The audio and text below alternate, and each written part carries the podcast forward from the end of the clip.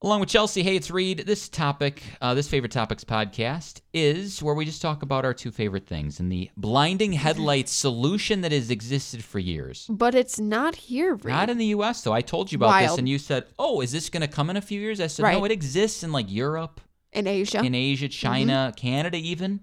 really? Yeah, but not in the US. And this technology is that you could drive with your high beams on at all times. We need it.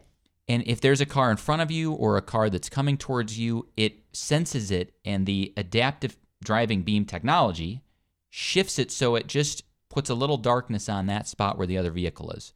It must sense other light and it doesn't shine it. It must be what it does. hmm But this has been available for years in these other countries, but not in the US. And now there's some new rules because automakers and safety experts have been like, we got to get this in the US right. but there were some rules that were adapted to, I guess, allow it, but it it's pretty dan- it's pretty tough to get it here. And so it could be years before this this technology is available widely in the US. And I'm sitting there going, "Wait a minute. Right. Now there are some luxury cars in America that that have this, but not in your more, let's say, mainstream price levels." Yeah. And I was saying to you when we did the show, I said, I drove a car in Europe that I'd never heard of before.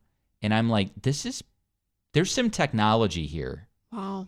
And that is, uh, We need it, why do we especially not during have this? deer season, man. Deer season. And like, it's just when, when people are coming at you and they got Yeah. their high beams on, you can't see. Right. It's kind of scary sometimes. So I'm excited though for that technology. I just hope it gets here sooner rather than later. Okay, Reed, let's go back to the survey says marriage, people that are married are happier. Chelsea told me I should be happy, duly noted, because I'm married to her, uh, which I, I you am very- lucky duck. I am very I'm very lucky. Just don't get on your bad side. But I Literally. am happy that married people are still I'm I'm happy that married people are still happier because that's always been what it what it is. Yeah. But how many do they do they ask how many single people do they really ask in these surveys?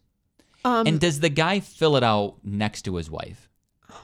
Now I would say yes. I'm not saying this is me. I would say yes. But how many guys how many I mean how many of his honey we got this in the mail? I'd like to fill it out Mm. with you. Rate yourself on a scale of 1 to 10 how happy you are before you met me. Like an 8. And where are you at now? Oh, like a shoot. four, Like a 9? You know what? Put me down for a 6 before I met you. right? You know, so Come that's on, Reed. is that part of what's happening here? Come on, we're coming off the end of Valentine's Day week here, and this is what you say. So we didn't get to it in the show today. Grant and I got two roses, one for Bree, one for Chelsea. Um, the next day, yesterday, they, they weren't even in water. I had to put them in water. They were still on the counter because you forgot about them. I forgot about him. It was a nice gesture, and it is teaching Grant. A little chivalry, It is. your word of the day for uh, for those of you who are into that. But they were still on the counter I'm the next sorry. day, looking kind of sad. And I Yeah. said, "We should get these in some water." You're like, "Oh yeah." Sorry. So then you didn't do anything. So then I got them out, cut the stems. You found a vase. You brought it up, Chels.